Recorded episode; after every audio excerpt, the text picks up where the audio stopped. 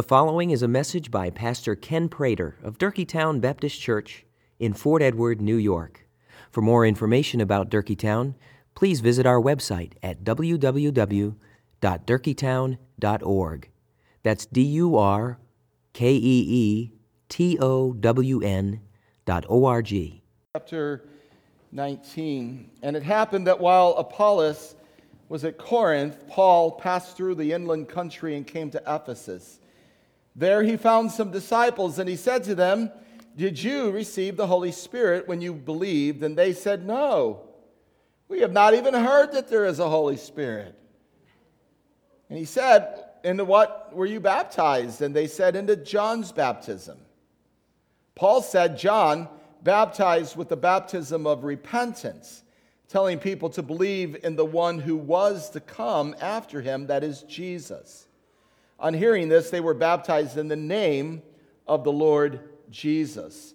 And when Paul had laid his hands on them, the Holy Spirit came on them, and they began speaking in tongues and prophesying, and there were about 12 men in all. He entered the synagogue for three months, spoke boldly, reasoning and persuading them about the kingdom of God.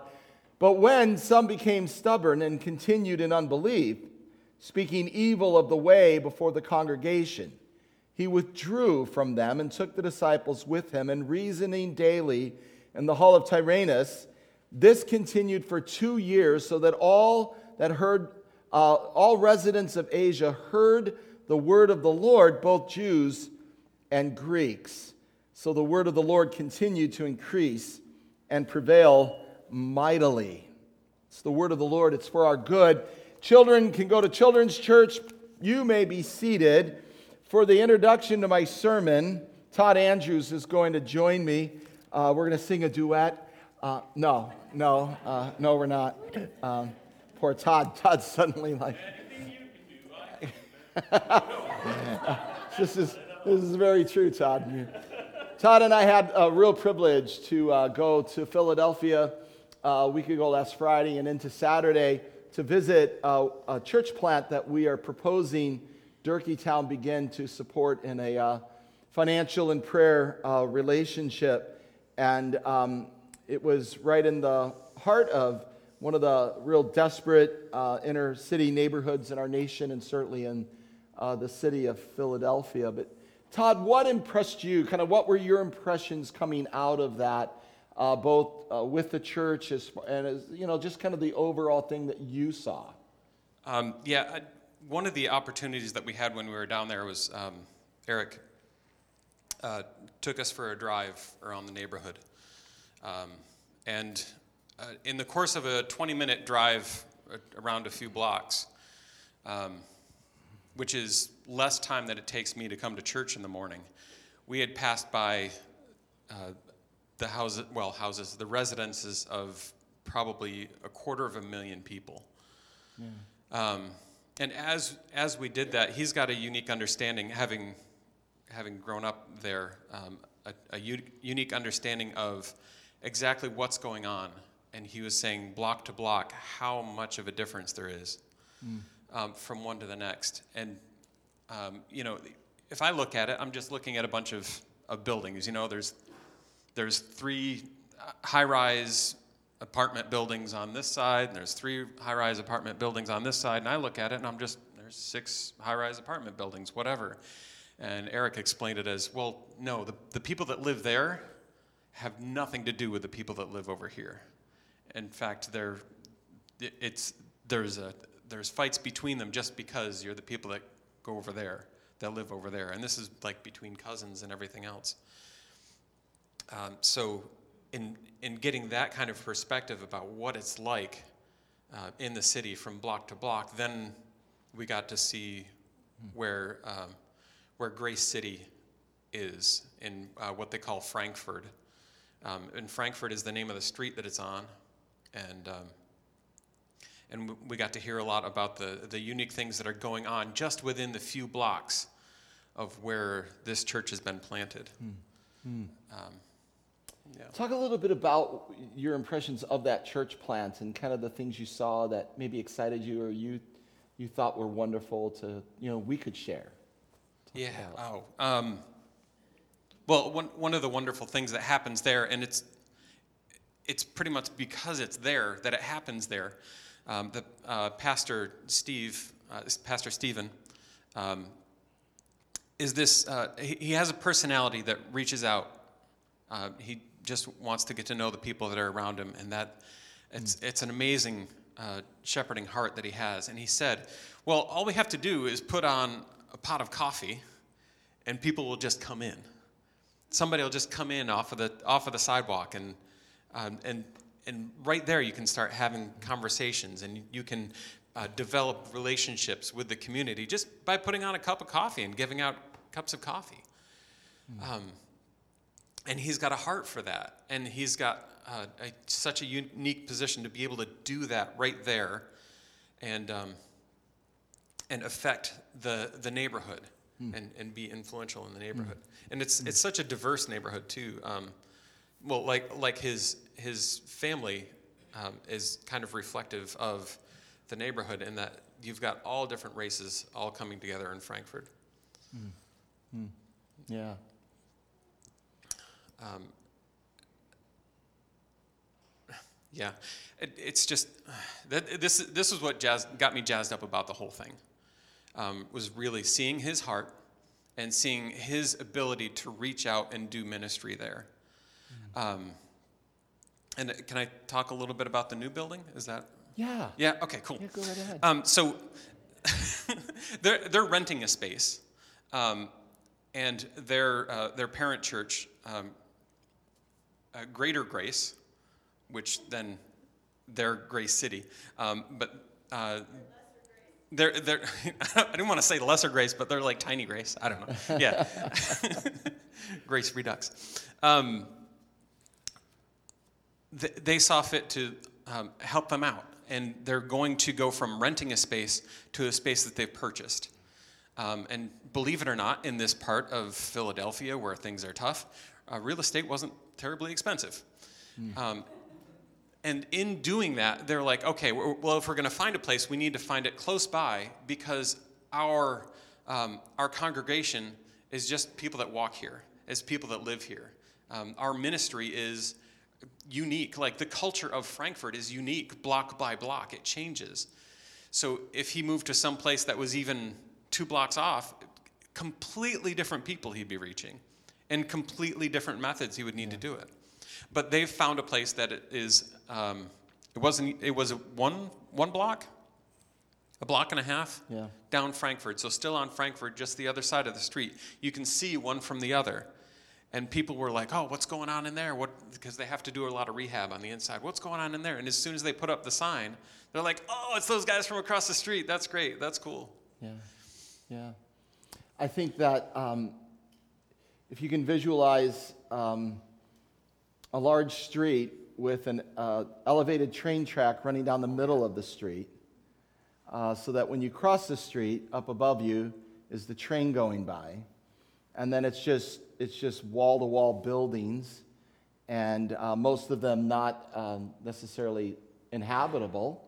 Mm-hmm. Um, they're just there in this storefront doing the work of the Lord. And I, I thought um, interesting that uh, maybe a block down is this massive old Episcopalian church building where no gospel is being preached. Uh, the, the pastor of the church doesn't even believe in the gospel. Then on the other side of them, on, uh, across the street, is this historic Presbyterian church, preserved, uh, gated, uh, well manicured lawns, just sticks out like a sore thumb in the midst of everything else. No gospel being preached there, just kept alive by endowments. Between those two buildings, there's a converted bank that Hindus bought and now have made into a Hindu temple. And then there's this little storefront, this, just this little storefront where people come in and they receive the life giving news of Jesus Christ.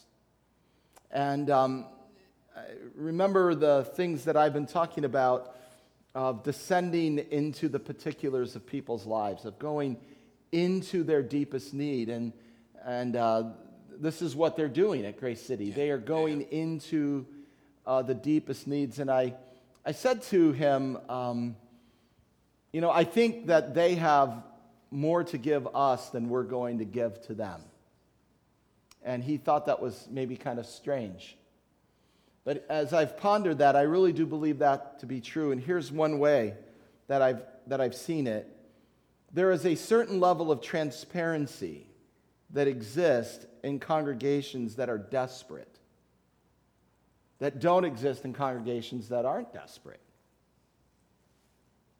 And whatever we need to recapture in desperation for Jesus, that we really can't do what we're doing without Jesus, although sometimes it appears we can.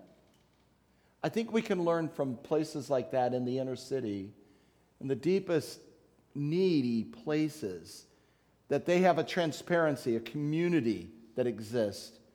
Uh, um, we've put some of their pamphlets on the back table there, and, and on the inside it simply says, We all come with str- our struggles, regrets, and hardships every week. We want you to come. We want you to come with all our struggles, regrets, and hardships every week. While it is true that uh, every one of us in this room has a struggle, a regret, and a hardship, I don't think we're transparent with that. We're too protective. Whereas in a place like that, you can't hide it. No, it, everybody's wearing it on their sleeve because Yeah. you don't have anything to cover it up with. Yeah. And in that way, I think that there's a, a descending into the particular needs that, by God's grace, we pray will have a profound effect. Thanks for traveling with me, by the way. I, uh, I just want to say, Todd's a great traveling companion, first of all, mostly because he drives just like I drive. Oh, I thought you were going to say because I bring the snacks. Well, that- he brings the snacks and he drives just like I drive. And he's one of the few people that I ever have ridden with that I wasn't nervous except one time when he intentionally, intentionally made me grab the thing up there, whatever that thing is called, and scream out like a, ah, ah. we weren't that close. We were that close. And don't let them tell you otherwise. Thank you so much, Todd, for taking the time away from work and just using your car and being a, a great friend and a, serving as an elder and helping to catch that vision and pray that we will be a blessing to them down yeah, there. yeah, it really was a pleasure. Um, one, one thing that I, I would like to mention um, in, in opportunities in this, in this partnership, I mean, we talk about a financial partnership and a prayer partnership, but um, and, and that relationship is, is definitely is going both ways. Um, like we said, they have a, a new building and um, they, they need some people to, to help out with, with uh, uh, construction. Now, and if you think, oh, I'm not a, a general contractor or whatever, I, I asked the uh, Pastor Stephen, um, we've got some people that might be able to sling a paintbrush or, or swing a hammer, but maybe not know exactly which direction to point it. And they said, and he said, that's great because they have so many things uh, that they need to do just so for Philadelphia to be okay with that that they need you to do it the way that they tell you to do it. So if, if we're able to go down and do that and, and just do what they tell us to do, it's great.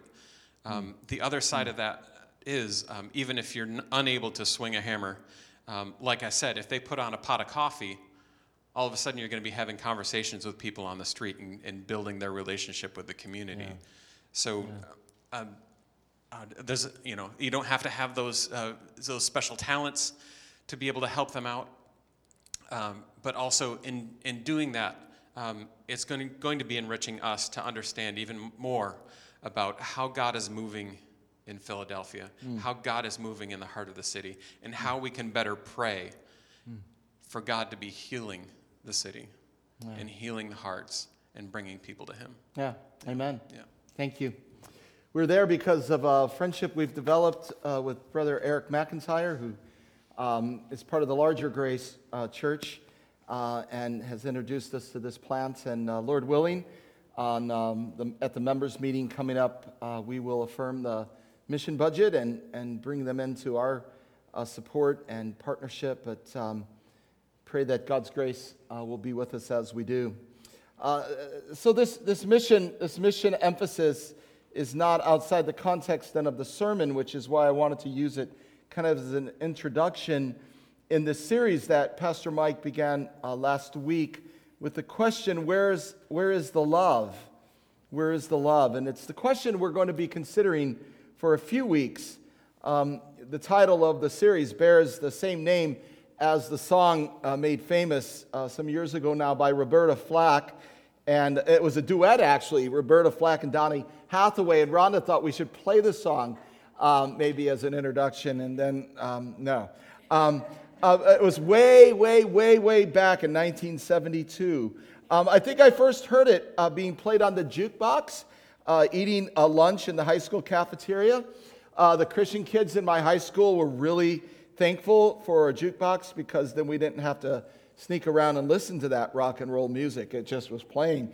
Um, but then the next year, they took us all out and put us in Christian schools, so it solved the problem. Uh, they were non jukebox Christian schools, by the way. Um, but anyway, where is the love? It's a question that we're going to ask and answer in two different ways. Uh, in this sermon, I want to ask it from the vantage point of God's love to us. Where do we see God's love, in particular in the story of Ephesus? Even though the word love isn't even mentioned in the, in the chapter, uh, where do we see God's love? And the next week, we're going to be in Revelation chapter number two when Jesus comes to the church at Ephesus and asks, Where's the love? Where's the love?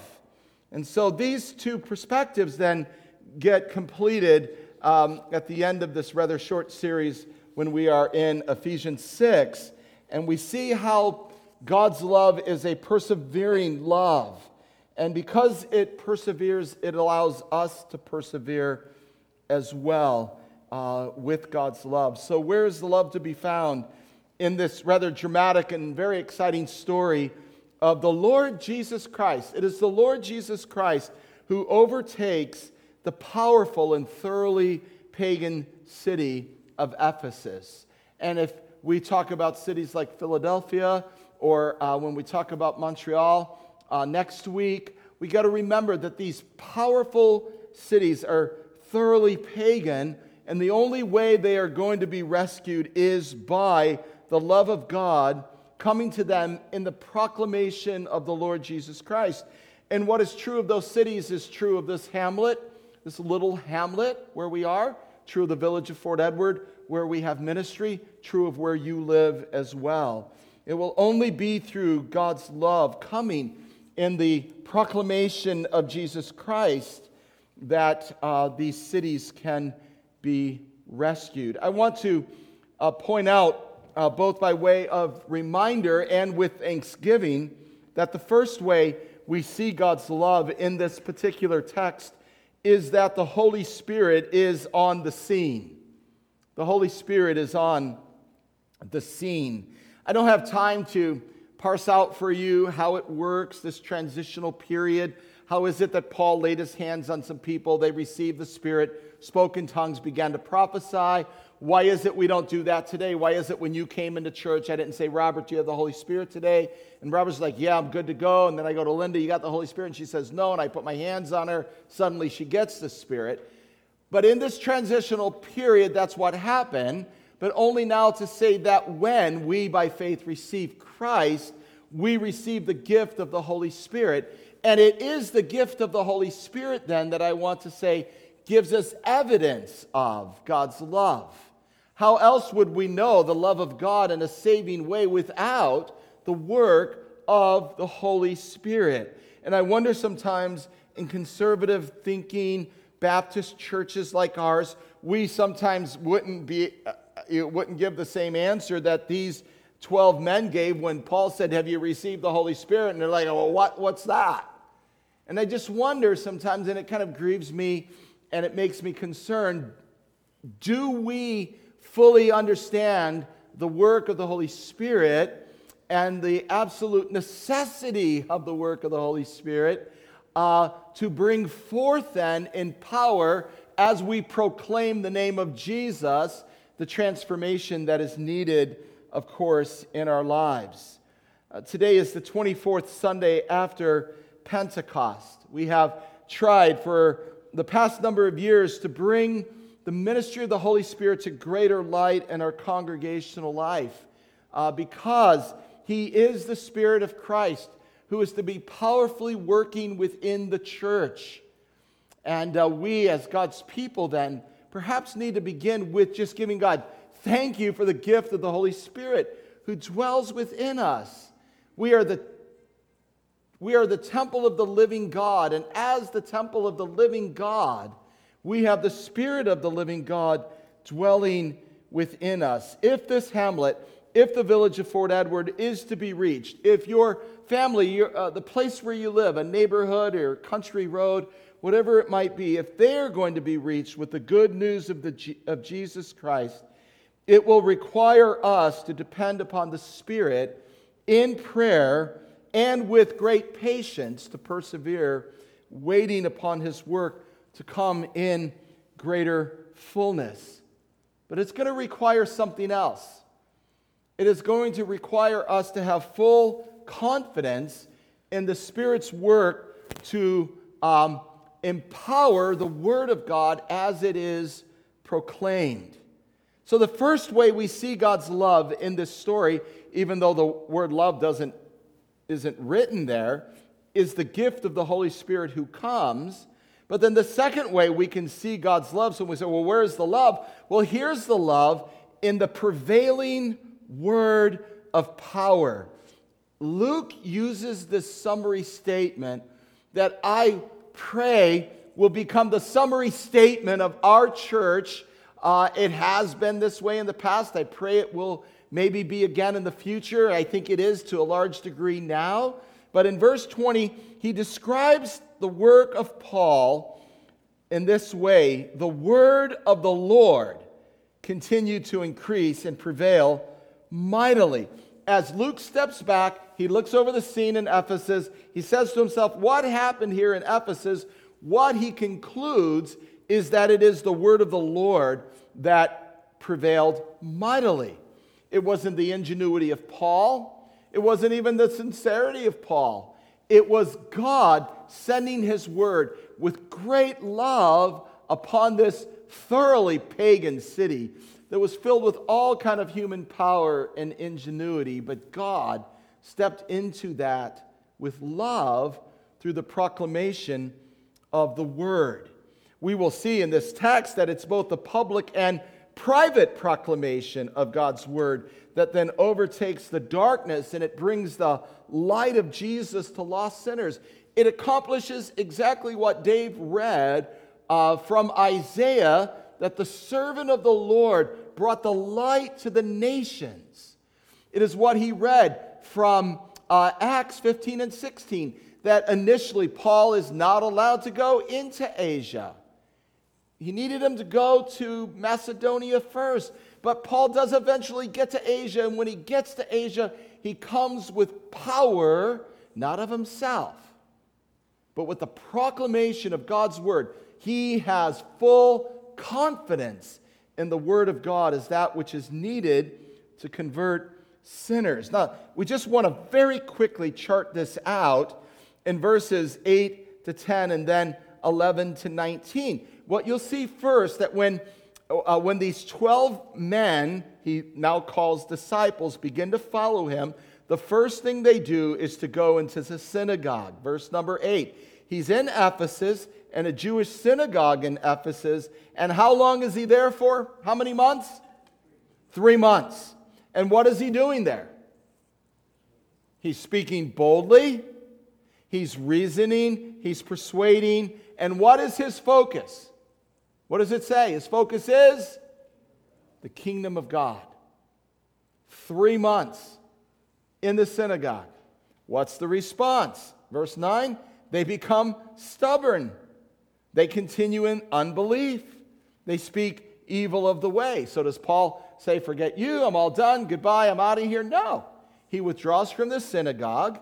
And then where does he go? He takes his disciples with him. He goes then every day into this place called the Hall of Tyrannus. The Hall of Tyrannus uh, is uh, named apparently after a teacher or philosopher who was a tyrant. can, you, can you imagine? Like, I'm going to go ask a guy whose nickname is, being, is one as a tyrant if I can use his hall to proclaim Jesus Christ. Now, the way historians talk about this would be in the cooler part of the morning, the hall would be used by Tyrannus. In the cool of the afternoon and evening, it would be used by Tyrannus. But during this middle section in the hot part of the day, it's unused, and Paul's like, hey, we'll use it. And what does he do? He goes into it, and for two years, he proclaims Jesus Christ. So much so that all the residents of Asia heard the word of the Lord, both Jews and Greeks. So there is this public proclamation by Paul of God's word, resisted by the Jews in the synagogue, now in what is probably the worst time of day and maybe in the worst circumstances possible. There, the word of the Lord begins to prevail. And head, you know, uh, kind of a headway is being made.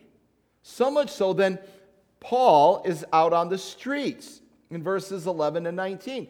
Now, this is very important to see. If the gospel is going to go out, if the gospel is going to make way, you can't just be inside a building. You can't just say, oh, you know what? I preached today. I'm all set. Paul is out with the people. And what is God doing? Verse 11 extraordinary miracles by the hand of Paul. This is crazy so that even handkerchiefs and aprons that are touched and touching his skin were carried away to the sick. Their diseases leave them, and the evil spirits come out of them. But notice something then that happens in verse 13. There are some of the itinerant Jewish exorcists. They undertake to invoke the name of Jesus. Now, they don't believe in Jesus. They see the name of Jesus maybe as a way to get some power. And so they invoke the name of Jesus over those who had evil spirits, saying, I adjure you by the Jesus whom Paul proclaims. And then Luke gives us this little story. Seven sons of a Jewish high priest named Sceva were doing this. Verse 15 the evil spirit answered them I know Jesus. I recognize Paul. I don't know who you are. I mean, I, this, this must have been like, like, it would have undone me. I, I would have just been scared to death, like at that point. And then Luke tells us what happens that the man in whom was the evil spirit leaped on them, mastered those men, overpowered them. They fled out of the house naked and wounded. And then Luke says, Oh, guess what? You know what? After that, this became known to all the residents of Ephesus, Jews and Greeks. Fear falls upon them, and whose name is now being extolled? Whose name? The name of Jesus begins to be extolled. And the result of this, then, many who are believing, now believing, they come confessing, divulging their practices. Numbers of those who practice magic arts bring their books together, burn them in the sight of them all. Massive amount of money, 50,000 pieces of silver. And Luke says the word of the Lord prevails and it increases. Where is the love? Where is the love? People blinded by pagan idolatry, people blinded by pagan religion people blinded by sorcery and witchcraft being delivered. Why? Because of the faithful proclamation of the name of Jesus Christ, both in a, a, a hall of a tyrant as well as out on the streets. And God's love is just pouring out on the place. Now, this prevailing over unbelief this prevailing love that comes should, should suddenly cause you to think for a moment and say, you know, what did it take to save me? What did it take to save me? You know, what did it take to save us? If it was not God's love, through the power of the Holy Spirit and the proclamation of the name of Jesus, what else could have saved us? You say, well, you know, I don't have all that dramatic of a conversion Sorry, So what? Every true conversion to Jesus Christ is a miracle of God to bring us out of darkness and into the glorious light of Jesus Christ. Don't lose sight of that. If you think to yourself, oh, I got a rather dull conversion story. No, you were dead. you were dead.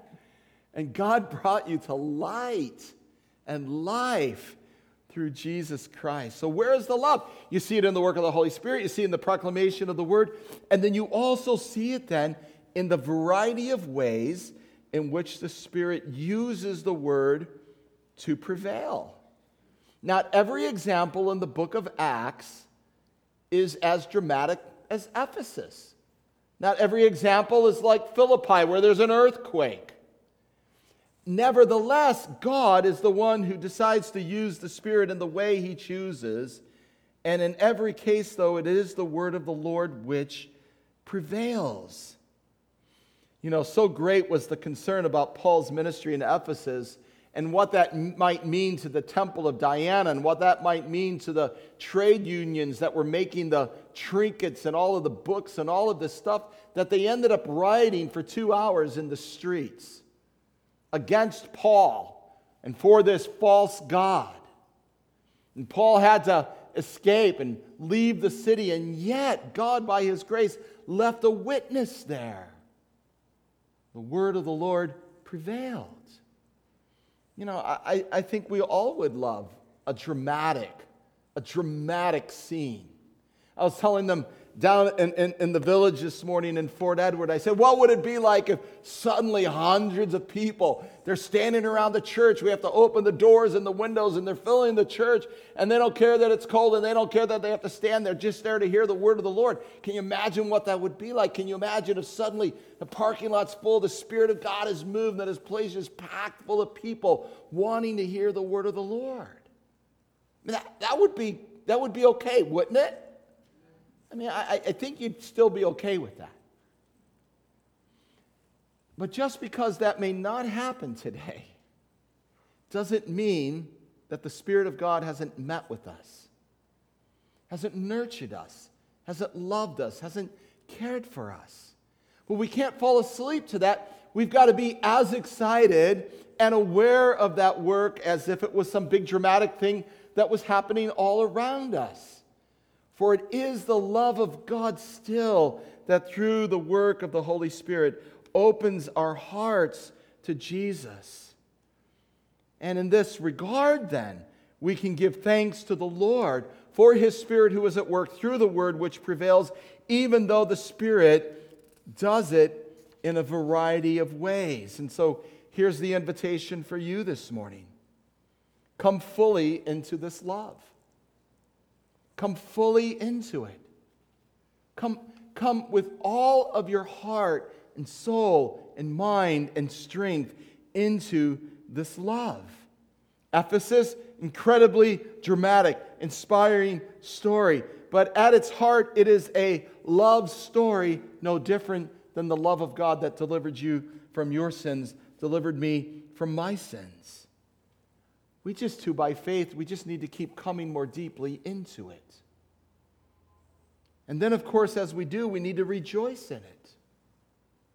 We need to rejoice, and, and, and we were talking about transparency earlier, and this is one of the ways that rejoicing happens in congregational life when we are actually transparent one with another about the work of the Holy Spirit through the Word of God taking place.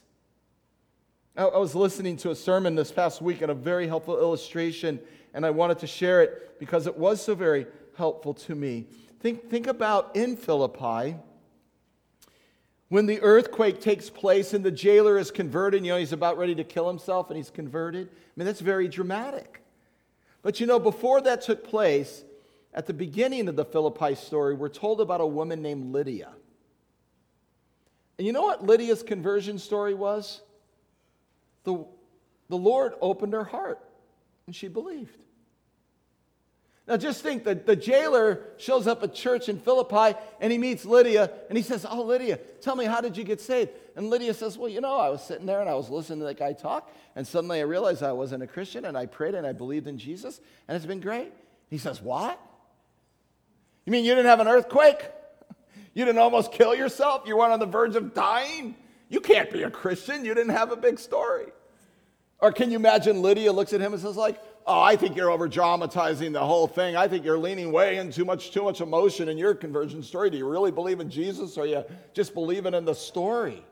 No, the Spirit works in a variety of ways. We need to be transparent one with another and learn to rejoice in the wonderful and unique way that God has opened our hearts to the gospel of Jesus Christ. And as we come more fully into this love and we rejoice in this love, then we need to pray for this love to abound. The way that Mike talked about it last week prayer that is rooted in the power that is exerted in the resurrection of Jesus Christ.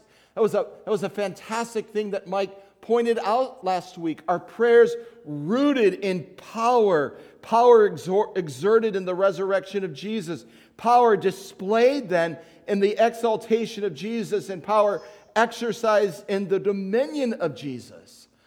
If love is to be abounding within us, it must come through the power of the risen Christ, exalted, exercising dominion over all of the world.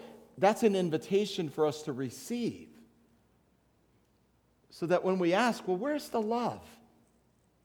We say, the Spirit has been poured out upon us. The Word of God has been proclaimed among us.